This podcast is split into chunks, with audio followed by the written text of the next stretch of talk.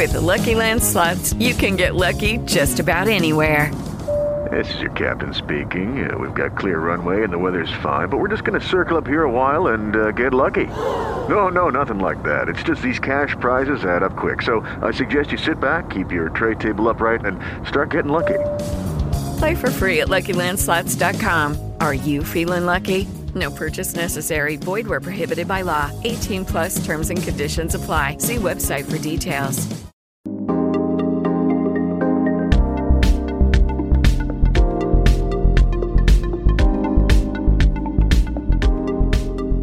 Hello, friends, and welcome to your Kings of Anglia Twixmas podcast. It's a special little podlet today. Mark Heath, Alex Jones, only two of us working today.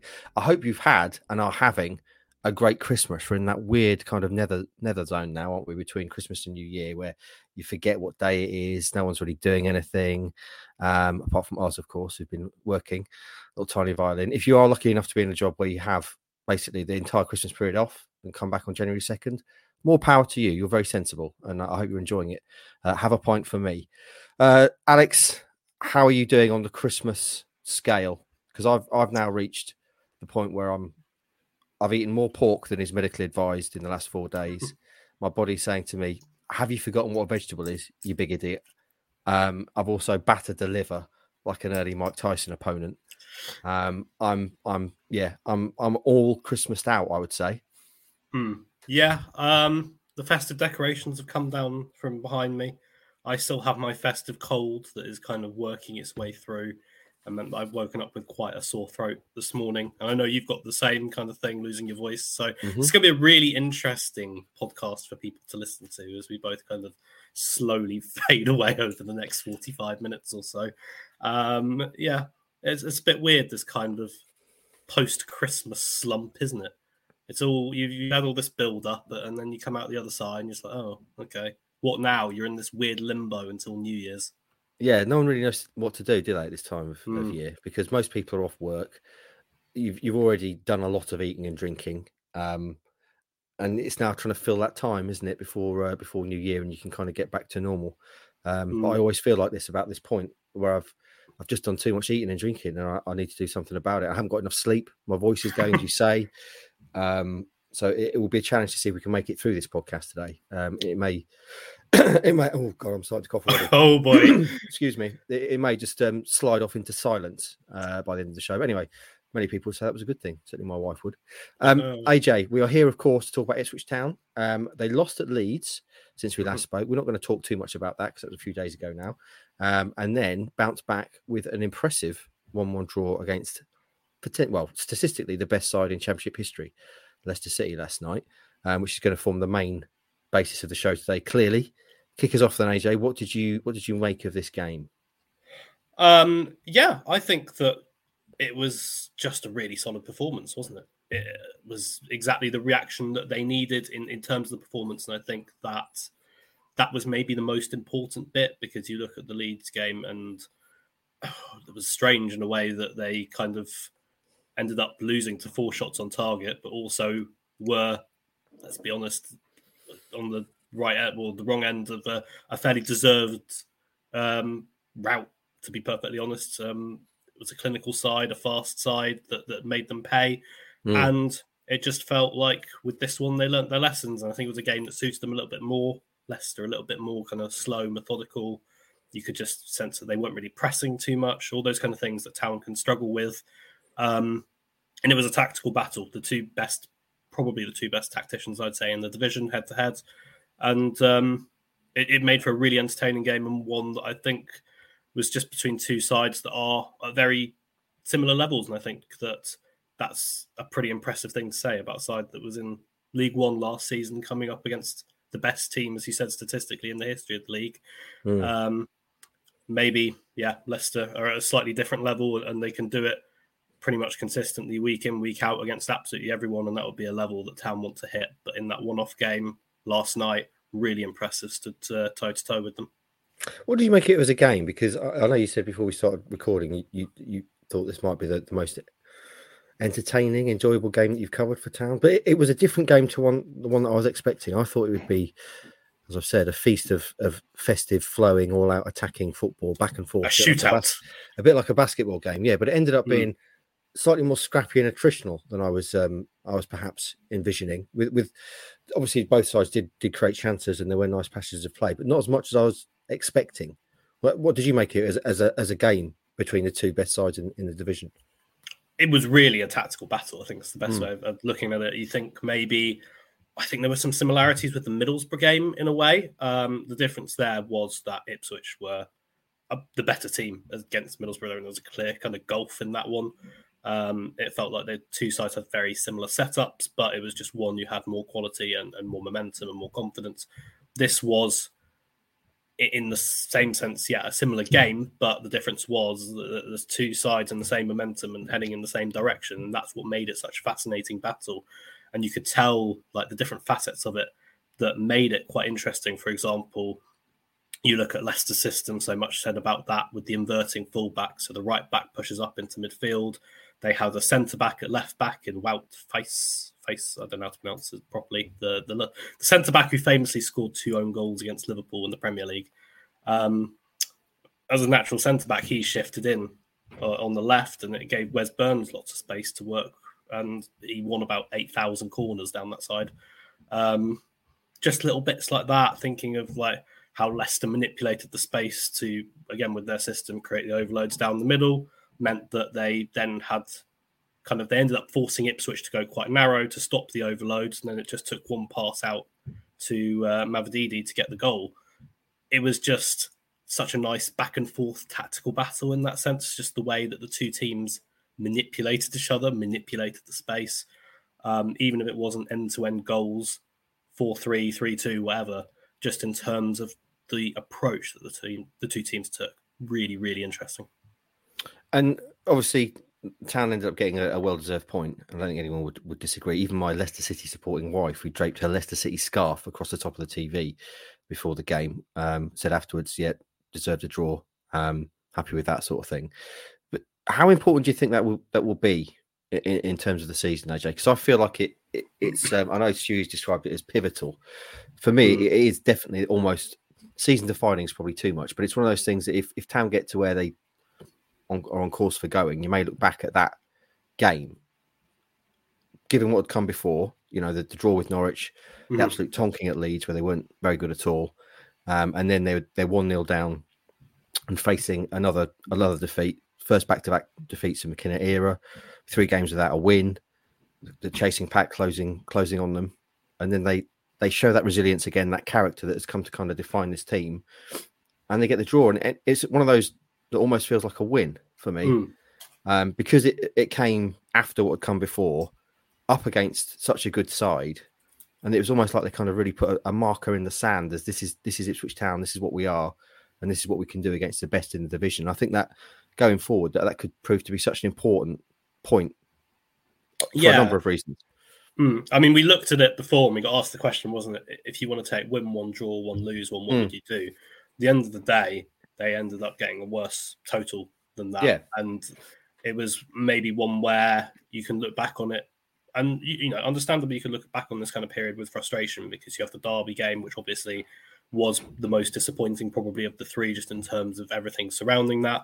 The Mm. Leeds result, where if they'd gone and, and beaten Leeds, it would really put daylight between the two teams, especially thinking that Leeds then went and dropped points big time on Boxing Day, losing at Preston with their goalkeeper um, committing some GBH. Um, Yeah. So those kind of things, uh, and having those two go the wrong way.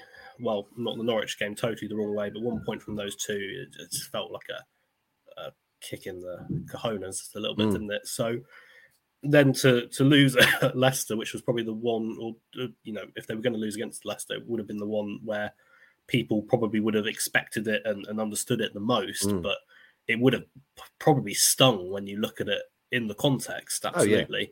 Yeah. Um, and that's where, yeah, uh, even though they didn't get the three points, I think that on another day they easily could have done. You look at the stats, outscored them on XG, shots 19 to 5, endless amounts of corners. Kieran McKenna has to get them out on the training pitch, just practicing corners for the next two days going into QPR. Um, yeah, I, I just think it was really what they need, and also the way it came. Let's be honest, Mm. like the, the way the roof lifted off 93rd minute, Sam Morsy did look like it was basically Sam Morsy smacks it in, and it was kind of a slight deflected goal. I think then you see the replays and you kind of understand how many deflections it took. The double bounce there. Um, in the moment, who cares? It was just such an, a, a really powerful moment, like all that kind of pent up frustration. It's the loudest I've heard Portman Road celebrating a goal up there with probably the Broadhead's opener against Norwich. Like, Yeah. that was special. Yeah, yeah. On a personal note, the timing of the goal wasn't great. I was uh, obviously the deadlines are tight.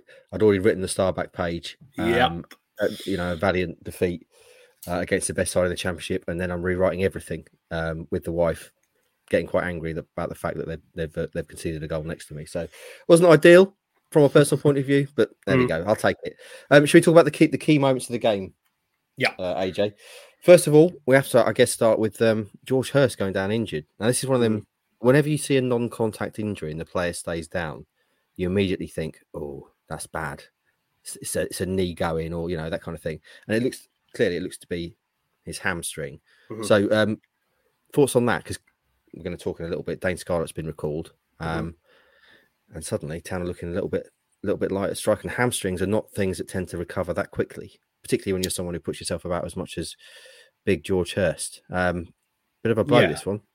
Yeah, absolutely. It's just one where he overstretched and he kind of pulls up. Uh, Mm. It's going to be one where the actual definition of the injury is going to play a big part because my understanding is at least I've heard different things on this. I remember talking when I was coming Millwall um, to, to Gary Rowett about it, about the hamstring thing, and he was saying, well, at the end of the day, there isn't that much difference between a pull and a tear and a hamstring. And I thought, Mm. that doesn't make that much sense to me. I don't know if that's the case. I mean, he's he's a football manager with a lot more experience than, than I do, but um, it, yeah, if it's a pull, I assume it'll be a few weeks, and if it's a tear, it might be a little bit longer than that. Essentially, you could be looking at kind of the six to eight week mark if it's kind of a serious thing. I'd assume, and, and that would Mm. be a real blow if it's anything as bad as that. Um, just in terms, I mean, you look at his goal output: six goals, six assists, an absolute workhorse up front. Uh, battles hard, wins knockdowns, holds up the ball. You look at what he did at Middlesbrough, wasn't it, where he dropped deep and, and that allowed the space to open up for Omari Hutchinson. Losing him would be a, a killer blow for any kind of long period of time. It would be bad enough going into, say, QPR and Stoke without him. Mm. Um, we've obviously know that Town probably, regardless, we're going to look for a striker. You know, we've had all the Jay Stansfield things, for example. Um, this might now be a period where, with Dane Scarlett going back, could they maybe look at two, even at this point, Yeah. a versatile striker? Um, they are light, and you're thinking as well, Freddie Ladapo. I'm sure we'll get on to him, but there's a good chance that, that he could probably be off in January. Mm. And then you just got Kayden Jackson, and Kayden Jackson isn't a striker that suits all games by any means, and um, he's often someone that doesn't even get played at striker. Half the time ends up playing out on the right. So uh, it's going to be an interesting one to see how they go to fill that void. I think there's quite a bit of work to be done, especially if Hirst's going to be out for a while. Yeah, Ashley will be firing up the double the data dashboard at double speed. Um, yeah, he needs another striker. You'd imagine, and we'll find out. Obviously, it's, hopefully it'll be press conference time tomorrow, and you can ask McKenna about that. Whether there's any update on on the injury. Clearly, he's going to need scans, etc., etc. But you'd imagine he'll be out at least for QPR and Stoke games. Um, just looking at it from the eye test of the injury.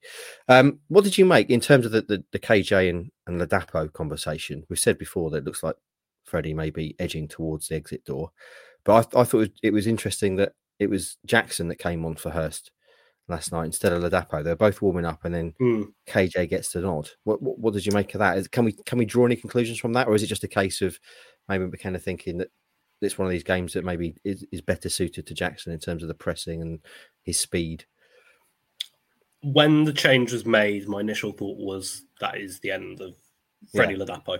And Ipswich, not like in general, he's not going to like die or something. um, let me just stress that. Uh, that that's going to be the end of his time at Tower. I just thought there's no coming back from that, to be perfectly honest. And then I saw how the game played out, and I thought, in terms of Leicester's backline being quite open, quite versatile, shifting around, lots of little gaps, it really suited Kayden Jackson quite Mm. well. It was one of his better games that he's had this season. Um, a couple of moments where if he can get a better touch or find a little bit more space, um, he probably could have got a goal. He had a couple of really nice opportunities there as well. Um, so difficult to read too much into it. It was also interesting that Jackson got subbed on and then got Yeah. subbed off at the end. Yeah. Um, which I, I was talking to Stu and I was like, Stu, how do I write that in a report? Do I like uh, what what do I do? It's a little bit strange doing that. Um, so that was an interesting bit to it. Freddie probably had a little bit of a frustrating moment at the end. I think he had um, a, a chance to get a goal there shortly before Morsy's deflected shot. But Hmm. um, yeah, I think that in terms of the strongest team kind of picture as well, neither of them are necessarily going to be there in the long or even in the medium term. When you look at January, when you look at George Hirst, when you look at what they need to compete, um, playing Saturday, Tuesday, or whatever they're going to be doing in the next few weeks, um, I, I don't necessarily think that it changes too much in terms of whether Freddie's going out or not. I, I think there's a fairly good chance that he's going to be going regardless of, of what would have happened last night. Okay, would be a little potentially. You'd imagine a little di- case of make do and mend for the next couple of games. Be interesting Mm. to see what McKenna does because they really are down to the old bare bones on the striker front now, aren't they? Um, so Hirst goes down. We talked about that, and then Leicester get themselves in front. Um, I'm interested in your take on this goal because watching it, I was like, how is Stephy Mavididi, one of the best wingers in the league, certainly one of the best players that Leicester have got, how has he got so wide open? And my, your first instinct is, well, that's a, an error in defence. But I know from reading what Stu was saying last night and also what you've already talked about that that, that, that, that may be doing Leicester a disservice in terms of creating that space. Yeah, I think so. It was just the the thing with this four two three one inverted fullback system is it's all about creating the overloads. It's about Mm. adding another body into midfield, then add another body into attack, and it just creates too much of an overload to the middle. And Ipswich, at the end of the day, if they then don't crowd the centre of the pitch, they're just going to get overrun. Leicester are just going to walk it into the net, as they have done with a lot of their goals so far this season, because Championship teams aren't equipped to deal with that. Now, Ipswich's approach obviously is to go and, and be narrow and to shut down the space through the middle, but then you've got two very dangerous wingers, one on the right who is kind of tasked more than anything with tracking back and dealing with Leif Davis, uh, and Hmm. then on the left you had Mavididi. And as soon as the space kind of narrows through the middle and everyone's flooding through there to stop the attack, Mavididi's allowed loads of space down the left. He tails off. Uh, nice pass from Daka to set him up, and you can see as soon as he gets the ball, you know all the quality that he has, and you can see he's just going to curl it in. Mm. Um, I saw a few mentions of Vaz's positioning on this one. I didn't really agree from what I've seen. I thought there wasn't much he could do about that. It was a really, really good hit. Um, Yeah. what you expect of a player of his quality. Um, and I think it's maybe similar in a way to Leeds, where it's just Ipswich's style as well. Like you look at Harry Clarke had an absolute nightmare against Leeds. It was a horrible, horrible game for him. And the reason why is because he's tasked with pressing halfway up the pitch. He's an attacking fullback. Same with Leif Davis. And they hmm. got exploited because Leeds just had two incredible wingers who tore them to shreds. And that's not necessarily anything bad on them per se. Hmm. It's just the fact that the system means that some teams are going to have a lot more joy. And, and I think that at times that is what Leicester did. Yeah, it was a great goal from a, from a great player, wasn't it? Uh, And Mm. he, and he- every time I've watched him this season, I've watched Leicester a lot. He's really stood out for me. He's, a- he's a Yeah. really, really good player. right, next key moment then. Fast forwarding on, big penner shout towards the end of the game. I think it's about 75th minute. Um, unsurprisingly, the managers disagree as to whether it was a penalty or not. Essentially, big. Cameron Burgess um, collides with, runs into, ushers off the ball, Kiernan Dewsbury Hall, who goes flying. Clearly, Maresca said after that it was so clear the penalty, it's not even worth talking about. Described it as a crucial moment. Clearly, that would have been a chance to go 2 0 up and perhaps sold the game away. McKenna, though, says strong defending. Now, you're young, AJ, so I'm not sure if you can remember back in the 80s and 90s, they had this thing called a shoulder barge in football, which is Mm. where you were perfectly entitled in a 50 50 situation to run into the opponent and, and kind of lever them away from the space. Now, for me, and clearly I may be a little bit biased, but I try, I try not to be. I thought that was a classic example of that. I didn't think it was a penalty. Watching it back on the replay, I immediately said to the wife, who clearly dissented, that's just a shoulder barge. Nothing wrong with that. Good defending. What's your take on it? all about kind of the application of the law in a sense that it's a subjective thing. Yeah. It's a contact sport. To what extent is it a contact sport?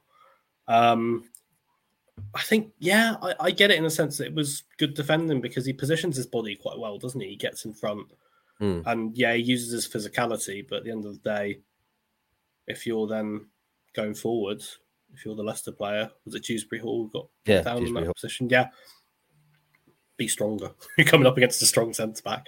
Um, that being said, the letter of the law I know is stricter on these kind of things now, isn't it? At the end of the day, and and then if you're Enzo Maresca, you're probably thinking, well, if you go to the VAR in the Premier League, they're probably going to give that. Oh yeah. Um, You'd so be absolutely fuming, wouldn't you, on the Leicester side of things? If that was a, Yeah. penalty not given to Town, we'd probably be sitting here saying that should have been a penalty. Um, yeah. but- so oh, it's it's difficult. My my heart kind of says no. He's the stronger player, and he used Hmm. his strength, and it wasn't disadvantaging Dewsbury Hall by doing something illegal, but also by the letter of the law. Was it? And would you be frustrated? Yeah. So I feel bad, kind of having not really come to a conclusion here. My heart says no penalty, but my brain probably is a bit like uh, in the letter of the law. I, I think it probably would have been in in most situations with VAR, uh, Yeah. and yeah, by looking at uh, what the rules state. And you, it- I think it definitely falls into the category of you've seen those given. Oh yeah, But for me, as I've explained, and I like to think I'm not overwhelmingly biased in this scenario, um, it was just a strong shoulder barge, some good Yeah. defending. Alan Hansen would have loved it back in the day. Um, okay, so it wasn't a penalty, AJ. And then just as I'm writing, Ipswich Town last night lost 1 0 at home to high flying Leicester City, blah, blah, blah, blah, creditable performance, all that kind of stuff. Um, up, st- up steps the skipper and uh, ping pong would be the way to describe it. Um, scores equalised. Doesn't really matter how it goes in. It does go in though. Um, what, what was your what was your feeling? What because I I'd, I'd uh, pretty much decided that they were going to lose as much as they were Hmm. you know trying to throw the kitchen sink at it. Um, it had that feeling that it was it was going to end up one 0 Um, so for Morsy to step up, tremendous. yeah. I think to be perfectly honest, I thought it was either going to be one one or two 0 because I thought that Town were doing enough to get the equaliser. They were so good in that second half. Their Mm. game management was excellent. They were dominant. Um, Leicester decided that about 70 minutes, uh, one goal's enough. We don't care. Um, time wasting. They set up in the defensive position. It was really bizarre. Mm. I thought because they were there to, they could have gone and killed the game off. They had the quality. If you bring on someone like Kelechi Iheanacho and, and the others that they had coming on, Casadei and, and other strong attacking talents, then they should have been able to have hit on the counter as Town are trying to, you know, open up and take the initiative, and, and they didn't, and that was a bit strange. Um, you think a side like Leeds absolutely would have gone and, and done that, but it wasn't Leicester's approach, and it just allowed Town to really get their feet and, and just keep creating the spaces were there, but they just were lacking the final shot. Mm. Um, and then, yeah, Sam Morsy, bloody hell. Um, you could tell it took quite a wicked deflection. You didn't really tell actually from our view that it took two. So Mm. what is it? The first one comes off Ricardo Pereira's leg, and then I think it's diverting wide, and then it bounces off Vestergaard's head and he just diverts it, diverts it straight into the net. Um, my favorite thing about this actually is the social media reaction from fans of Southampton and particularly Leeds United who say this would never happen to our club. It's always lucky Ipswich Oh. get these moments. And Yeah. it happened after the Watford game, for example, when Morsy kind of pounced on the mistake. And, Mm. and it happens a lot, and you just can't help but laugh a little bit. Um, who cares? At the end of the day, it's not how they go in; it's the fact they go in. And to be honest, um, Town did more than enough to get a point from that one, at least. Absolutely, hundred percent. They they absolutely deserve to draw. Um, what about the game as a whole then, in terms of performances? AJ, um, Mm. talk to me about who you liked. I thought Marcus Harness played really well. Um, again, kind of Yeah. coming in from the cold. He looks so much more confident now whenever he's playing. I really like to see him with his head up, as it were. Uh, and I think you gave was it Chaplin you made man of the match? Yeah, it was a tricky one that, and in hindsight, I don't know if I would have gone another way. I mean, these player ratings are always difficult when you've got a deadline that's about twenty minutes Oh after yes, the, yeah, absolutely. the full Yeah, time whistle. Um, and looking back on it, yeah, I probably would agree that, that Harness would have maybe been the way to go because there was a lot to like about his performance with the way that he came in narrow and the way that Town dealt with the Leicester overloads was basically by having a narrow winger who came inside and, and added another body. Did a lot of kind of defensive work, dropped deep, um, managed to carry the ball really well. He's so smooth on the ball, isn't mm. he? So much fun to watch. And I think that there are games where he's he's one of those players where he can do it once every kind of three or four, and on a consistent basis, it's it's proved to be maybe a little bit of a struggle for him. But when he's on it, he is on it. He's so mm. good. Um, Conor Chaplin took the initiative. That was what stood out to me. He didn't score. He had a couple of good opportunities, but he was the one who kind of said, "Oh, screw this! I'm just going to give it a go." Forced a good save. Had another one that came over the bar. I was just kind of impressed with the way that he wanted to really get forward. Mm. Um, the back line, really good. Yeah. Like limiting the best team in the league to scraps, basically. They had one good chance, which was the Mavididi one, a couple of others, I suppose. You know, you have the penalty incident and, and a few other situations, but they defended really well. Luke Woolfenden good on the ball. Harry Clarke, criticize him all you want for the goal. I don't think that's fair, but I just thought that he offered so much a, goal saving block at one point. Um, Leif Davis limited more than most weeks, but also at the same time created five chances. Cameron Burgess, mm. physical, dominant. Um, for a town team that leaks goals at home, I think that would be fair to say. I was really, really impressed with how they, they shaped up there. Yeah, Burgess is a tank, isn't he? I really like watching him defend. What about Jack and Taylor? well, with with Burgess, I mean, they've got a problem coming into mm. um, January, don't they? With the fact that they're now going to be down to three centre backs. Yeah. Um, you're going to lose Elkan Baggott, and you're probably losing your, your best performing centre back of the season so far, and that, that's going to be, yeah, that's going to be interesting to see how they want to approach that. Well, Tuanzebe's the plan there, isn't he? They've clearly been build, building him. But then where do you go after that? Because you go Tuanzebe and Wolfen, both right-sided defenders. You've got George Edmundson. You've got three centre backs there. Your mate Dominic Ball, mate.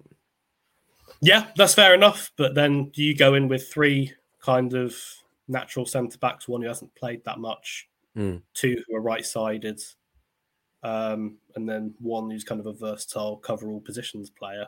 Like that's one where you'd think can they sustain that for a period of you know a month, six weeks when there are big games and they're they're going to have to go to Leicester, they're going to play Sunderland, and, and mm. there's there's a lot coming up in that bit. What are you saying then? You signing another centre back in this window, given that mm. you've got yeah. definitely going to be away for a little while. Is is it is it worth going out and signing one? Do you reckon? I think the loan market's an interesting one going into January, isn't it? Yeah. That's that's kind of the way of looking at it. And it is tricky thinking about the fact that you have three very good centre backs there. Um, one who can definitely step up, and another who you probably wouldn't want playing in the championship week in, week out, but it is good and solid. Mm. Um, you add another one to that, and then you kind of have a bit of an overload in, in the second half of the season. That's not what you want. Also, you're going to be short in, mm. in January and February, and, and that's a problem that they're going to face. And there's a problem a lot of clubs are going to face. I've been looking at what Leicester have got to deal with yeah. for um, AFCON and the Asian Cup, and they're losing about a third of their team. Yeah. Um, what about Jack Taylor, mate? Before we start, we, we got off on a tangent there. Jack Taylor obviously started last night. Um, mm-hmm. was rested. Clearly a very busy time. What, what did you make of him in this game? Um, he was given a very strict task, wasn't he? Which is basically stick to Kim Dewsbury Hall like glue. Um, yeah. run around, chase him, make sure that he's limited. Um, which I think was good in the sense that he, he did a good job of it. Um, and I think it was important because I think Kim Dewsbury Hall, probably for my money, is definitely top three players in the league. Oh yeah, Summerville, maybe Mavididi in there, um, possibly the best in, in the mm. division at the, at the, moment. It was so important to keep him quiet, and uh, Jack Taylor did it, and having a specialist game plan worked in that sense. The bit that obviously became tricky is if you're going to stick to Dewsbury Hall, you're going to leave Sam Morsy on his own to do a lot of the defending, and I think he found that a little bit tricky on his own. Also, trying to not get that tenth yellow card. Um, but with what he tasked, what he was tasked to do, a few nice moments on the ball, off the ball, obviously, doing some some good defensive work. Um, a hard role in a hard game, but was pretty impressed with him. Okay. Any other notes from the game before we move on to a bit of uh, sexy stuff, which is happening or happened overnight? Um, Vaz loved him in possession. Some really nice moments, and I think mm. the, the highlight had to be when he kept the ball in with his head. Don't know if you got to see that on the cameras, but as the ball's about to trickle out and he gets down and keeps it in, oh, brilliant! I, I was yeah. really impressed with him. last night, and I, I know that there's been some criticisms which I, I don't understand personally, each to their own at the end of the day, but I really thought that he was impressive. Hmm. Well, that's a perfect place to start with the sexy stuff then, AJ, uh, with your man Hladky, because um, he's been linked to Celtic. Now, clearly, it's the season for for for links, and we we we had one of our own last week. We did Jay Stansfield link, but unusually, uh, when players are linked to clubs, you don't often see quotes in the media from their agent, um, which in this case we have seen. So, do you want to talk a little bit about this? Yeah, this one I, I did see this mentioned about a week ago, and I kind of disregarded it as a little bit of a flimsy link coming from you know one of those kind of news aggregator sites Yeah, that you don't really think too much of. Um the ones who do reports like i've seen Leif Davis linked to west ham things like that. Um and you don't think too much about it. And then i had a look last night and i saw a bit from a few days ago pre-christmas which was um that one coming up again with comments from the agent, which was the surprise. As you Mm. said, it's not really something that you see too much of. Um, where Vaz's agent has come out and said there is interest. Basically, there are clubs who've kind of made inquiries because he's coming to the end of his contract, runs out in the summer, um, and that the priority at the end of the day is to sign a new deal at Town and to win promotion to the Premier League. So that's the positive that comes from it.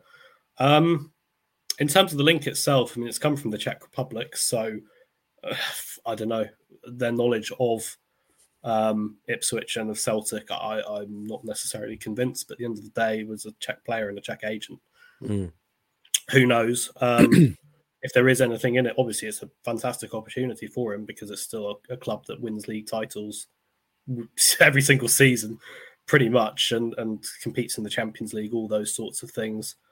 Um, but I think he's found something good here, to be honest. So whether he'd want to make that switch, having stayed local for such a long time, I don't know. Mm. Uh, whether there's too much in it, I don't know. It's always going to be this kind of busy season around the January transfer window, isn't it? Regardless, in terms of agents putting things up, in terms of contract renewals, all those sorts of things. Um, uh, yeah, we'll just have to wait and see. But um, he'd definitely be one I'd be quick to hand a contract to if I'm uh, Ipswich Town. Absolutely, and maybe it's no surprise that we're starting to see this, given the uh, the strong position that he's in currently. Um, Mm. As you say, out of contract, uh, will clearly be interested, you imagine, in a in a new and improved contract, given how well he's performed. Um, and we should stress the agent says the priority is to sign a new contract and then move on to the Premier League. So, um, Yeah. interesting to see what happens there. And the other bit of um, sexy stuff in terms of transfer news, thoroughly expected. We talked about it already, I guess um, compounds what happened last night is that Dane Scarlett has been recalled by Spurs um, just as George Hirst goes down injured. So we expected it, AJ. What, what have you made of Scarlett in his time at town and, and the kind of general situation now with him going back? I guess it, it just really expedites the need for to get someone else in through the door, doesn't it? Yeah, it does. I thought it was a bit of a strange move when it happened, just because Town had quite a few options up front, and he didn't feel like the high pedigree striker that could compete with George Hirst. Obviously, Kieran McKenna liked him. Mm. I'm sure he still does like him. I don't think he hates him or anything like that. Um, but it was just one where it, it felt a little bit strange. You're asking a player then to step up to the championship, having um, really kind of been a, a, a focal point in League One, done quite well, but still not set the world on fire in terms of his League One performances. Um, and he looked fine. That was kind of it. He looked okay. Um, he was a little bit lightweight, but had some good moments more than anything. Um, you can't ignore the fact that overall he had what less than two and a half hours in total off the bench. He's played one minute in December, which was right at the end against Norwich. That was it. Um, so it felt like he was a victim of Town's success in terms of having a strong team there. He was a victim of the fact that he couldn't play in the Carabao Cup because he would have got minutes in that.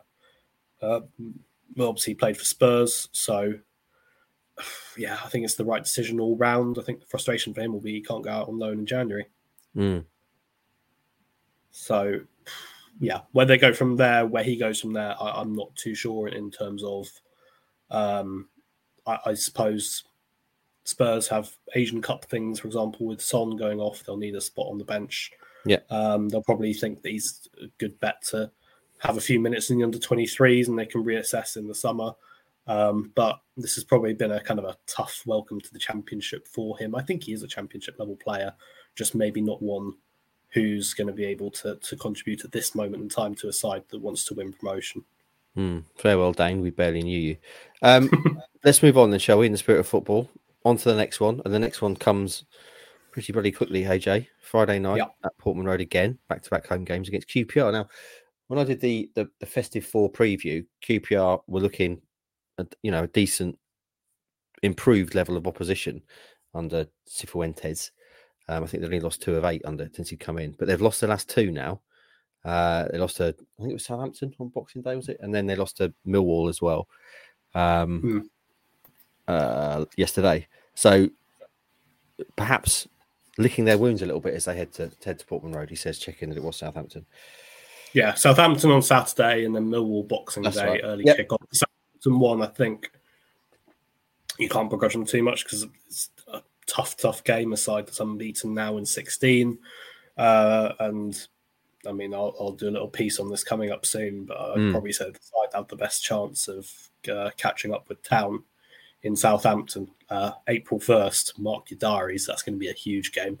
Um, and then in terms of the Millwall one, I think that was the concern because Millwall have been dire since mm. uh, they made the managerial switch, even before then, to be perfectly honest.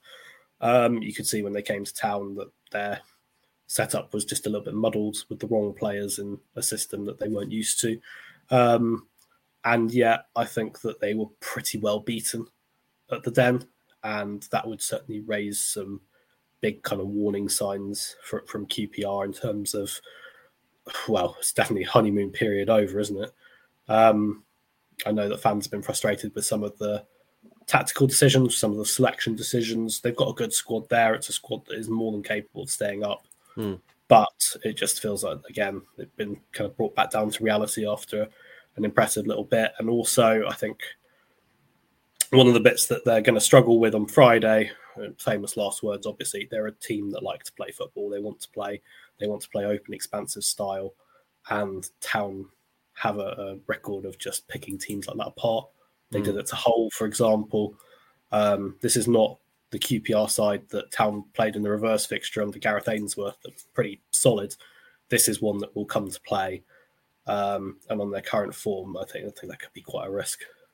Yeah, um, I guess the the questions around town are, are going to be be amazed if Hirst if Hirst plays after that injury. Uh, uh, yeah. You're gonna you're gonna see what happens striker wise. And I guess mm. in terms of rotation as well, whether or not Tuanzebe comes back in, you'd imagine Luongo will come back in. Um, any any early thoughts? I appreciate that you've only literally just covered the game last night and we're a couple of days out from another game. But have you got any, mm. any thoughts about what you think McKenna might do with the side, what you would do with the side? It's really tricky, isn't it? Because they've got to go to Stoke in a few days. Yeah. That's a long trip and it's New Year's and you're just thinking, they're having to churn these out. It's not like it's just up the road going up to Stoke either. Um, so that's that's difficult in terms of finding that balance. Um, Luongo would be one I'd bring back in, former team again. So he, he likes playing former teams. He speaks about that a lot. Mm-hmm. Um, he has a lot of them. Blimey, I think they've already played three of his former teams this season. Um, so that's a nice one for him. I think that he'll be keen to start. Nathan Broadhead's probably one who'll want some minutes. You don't want mm-hmm. to kind of keep him out for too long, just to can have his fitness. Tuanzebe, yeah, I think at some point you've got to bear in mind that QPR are a fairly high pressing side, so maybe he's better adept dealing with that than Woolfenden, although Tuanzebe did have an absolute nightmare against Leeds, so hard balance to find in that sense. Um, from there, would you consider giving Marcus Harness another run out, given how he performed against Leicester? That's probably an option there. Um, do you look at someone like Brandon Williams to give Harry Clarke a rest, who's just mm. been putting in absolutely huge shifts? And, and had some tough games where he's been run ragged. Hard balance to find. You don't want to kind of burn these players out, even though they'll have a little bit of a, a breather kind of after the Stoke game, knowing that McKenna's probably going to make 11 changes for Wimbledon. Oh my God, that's a week and a half away, by the way. Um, how has that come up so quickly? Um, but it's just getting through these next couple without trying to burn these players out too much. I think that's going to be really important. It's a hard, hard balance to find busy old time, Christmas, isn't it? Um, okay, mm. mate. I, I, won't I won't ask you for a prediction. I'll, I'll share my prediction, which was 3 0 ahead of uh, the festive period. It, I, Mhm. it felt to me, like you say, like hopefully a more routine home win for Town, the sort of team that they've been beating fairly consistently at home. Yeah. Um, so I'd gone I'd gone 3 0. Um, hopefully that, that plays out. It will be fascinating, obviously, to see what happens with the striker situation. Just before we end, AJ, what about reflecting on on where we stand as the the final couple of games, final game of the year approaches? Um, because obviously, clearly, because of the way Town have started, expectations have risen, um, and then it felt quite deflating what happened at Leeds. Um, again, if you compare the two sides, the value of the sides, insane that, that you know is an expectation that Town should be competing and beating these sort of sides, and then obviously finishing with that that great comeback against Leicester. Um, we need to we need to remember, don't we, as we as we enter 2024, that what Town are doing is spectacular, extraordinary, unprecedented. Um, and yes, there is that higher level expectation clearly, but this is great. I mean, this is still fantastically enjoyable. yeah, they've set the bar high themselves. They've done Mm. it with their own performances and their own results. And if we were at this period in the season and Town were, let's say, eighth or ninth, maybe two, three points off the playoffs, Mm. we'd all be happy if that was like, we'd all be like, yeah, cool, that's fine. That was kind of Yeah. the expectation at this point. A team that could challenge for the playoffs and be there or thereabouts. This now feels like a team that it would take fairly seismic, shockingly bad run to fall out of the playoffs Oh yeah, and they feel like a, a good good bet to get top two. Mm. Um, I'm not saying that they will, and, and you look at the sides below with the quality that they have, with the fact that they've still got to, to play Southampton, it is tricky. Um, but I don't think that at the end of the day, people aren't going to be like heartbroken and gutted if they do miss out because they're coming up against probably three of the strongest sides in the history of the division Mm. um, and they're competing with that, and, and that's astonishing, isn't it? The fact that Leeds, for example, were playing the best teams in the country, and now they're they're down here, and they are visibly frustrated with the fact that Town are grinding up wins every week. Um, and it's a Town side who were playing Forest Green last season, so Yeah. all about perspective to an extent. Um, at the same time, yeah, they've got themselves into such a wonderful position now. Um, and as well, you think they've got to go to Leicester. That will be tough. They've got to play Southampton at home. That will probably be, I'd say, the biggest game of the season. We'll have to wait and see in terms of what it means for the top end of the table. In terms of Southampton's current run, be huge. Um, but they've also taken they played Leeds twice. They've got those two out of the way. That's Mm. two of their three defeats in the league. Unbelievably, they've lost the same amount of games as the best team in the history of the league. Um, the levels they're hitting are absurd, abnormally high. Um, will there be another wobble? Well, I say another like this is one. but, you know, will there be a, Yeah, uh, That's a little bit, a little bit harsh, probably. Yeah, but will there be a moment where you know they can go two, three, four games unbeaten when you look into February and March? Probably, yeah. But considering that that happens to Southampton and that happens to Leeds, happens to Leeds most weeks at this point. Um, yeah, what what is there to stop them from being one of the top teams? So enjoy it because Town are one of the top teams, and that that is not something that any of us expected. I don't think. yeah. Astonishing is the right word, isn't it? Astonishing. Mm. And as you say, friends, just enjoy it. Fantastic. uh, AJ, before we uh, take our leave, what was what was the highlight for you of Christmas? Was there a particular highlight? I know clearly you've been working a lot. We've all been working a lot, but have you uh, have you had time to have some glad tidings? Were you expect me to say yes? It was me working on Christmas Eve, things like that. Yeah, it was writing the Leicester match preview. Um, family time, you know, Yeah. that's important. I, I think that working from home is a, a blessing in a sense that you can kind of sit on the sofa and do it around your family, and that's quite nice. Um, but it's nice to be able to sit there and just watch terrible TV. That's great. Like, I have no interest in EastEnders whatsoever, but my God, that EastEnders episode on Christmas Eve was just so funny. I had no idea what was going on, and it was hilarious. Um, I haven't like watched that. EastEnders for about twenty years, but uh, it always seems to me the bleakest place to be at Christmas, and I understand that there's Yeah. particular bleakness going on at Albert Square at the moment. Yeah, as um, Christmas traditions, I think, are weddings and murders. Murders, yeah. Um, I don't want to give too much away, but both of those things played a role this Yeah. year. Um, I remember one of my earliest memories was when someone got hit on the uh, on the head by the statue of the Queen Vic in the park. Oh, that was that was when that Dirty, way. Dirty Den got off, wasn't it? Yeah, like If you remember. 2007 or something like that. Yeah. I remember watching that, and I think that was the last one I truly remember. And this this one this year was probably up there in terms of just hilarious stupidity and chaos. Yeah, it's um, no one has a happy Christmas in Albert Square. You know, you, No. you see these nonsense surveys come around about the happiest places to live in the UK. Hmm. Albert Square percentage rating of happiness very very low, particularly around Christmas. Um, I Mm. think my highlight, friend, I've got a bit of a, a bit of a weird thing about stationery. Like I've got a someone say a little fetish for stationery, not in that way, but I, I just like nice stationery. Um, so the wife has bought me a, a new pen, and I've got a I've got a, uh, very posh, um, what's the word, embossed uh, signature Ooh.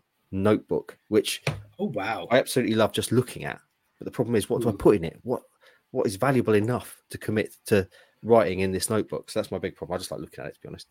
Um, so that would definitely be my highlight. My weird my weird stationery addiction has been fed over Christmas, as well as my big old tum tum. Um, friends, anything else to mention, AJ? No further business. Um, yeah, everyone on to another game in like 20 minutes or whenever it gets. It does feel like that, blurred doesn't it? into one. It's Yeah. all just kind of blurred into one. Uh, I kind of feel like I need a lie down. It feels like Yeah. Christmas is, it's, it's all yeah. It's it's very strange with it being 23rd, 26th, 29th. I, I don't really know what day of the week it is. I actually woke up not knowing what day of the week it is. So Yeah. um, I, I didn't get to sleep until about two, having typed up lots of Marcus Harness, all those kind of things. This is what we live for. Exactly. It certainly is. And there's another game coming just down the track. I think this, friends, is going to be the last time we speak to you in podcast form until the uh, until next year, as people love to say, and then give a little chuckle at this time of year. see you next year. um, yeah, we will see you next year, friends. So whatever you're doing for Christmas, I hope you continue to enjoy it. I hope you've got plenty of time off to enjoy it with your family uh, and continue to enjoy it through the next two Ipswich Town games. We'll be back next week to talk to you in 2024 after the QPR and Stoke games. Hopefully, things will still be looking good. Um, all that's left to remind you then is to support our sponsor. Use the code KOA at manscaped.com. Get yourself 20% off there uh, and free delivery if you want a little New Year treat, New Year, less hairy you in 2024. Uh, and also, friends, leave us a five star review on iTunes because we've not had one of those in a while. It'd be nice to get a couple of those pushing forward into 2024. Friends, thanks for joining us. I hope you enjoyed this little mini Twixmas podlet. Have a great continuation of your Christmas. Continue eating those peanuts, smashing that pork, turkey leftovers, all that sort of stuff. Enjoy it, friends. And we'll speak to you next time.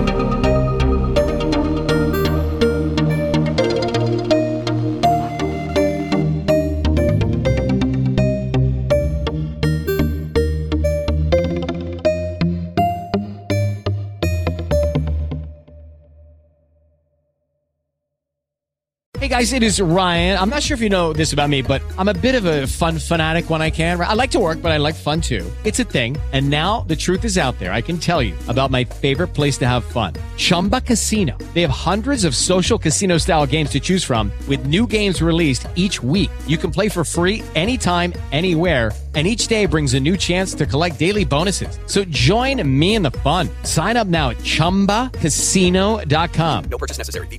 Void were prohibited by law. See terms and conditions. 18 plus. Get ahead of postage rate increases this year with stamps.com. It's like your own personal post office. Sign up with promo code PROGRAM for a four-week trial plus free postage and a free digital scale. No long-term commitments or contracts. That's stamps.com code PROGRAM.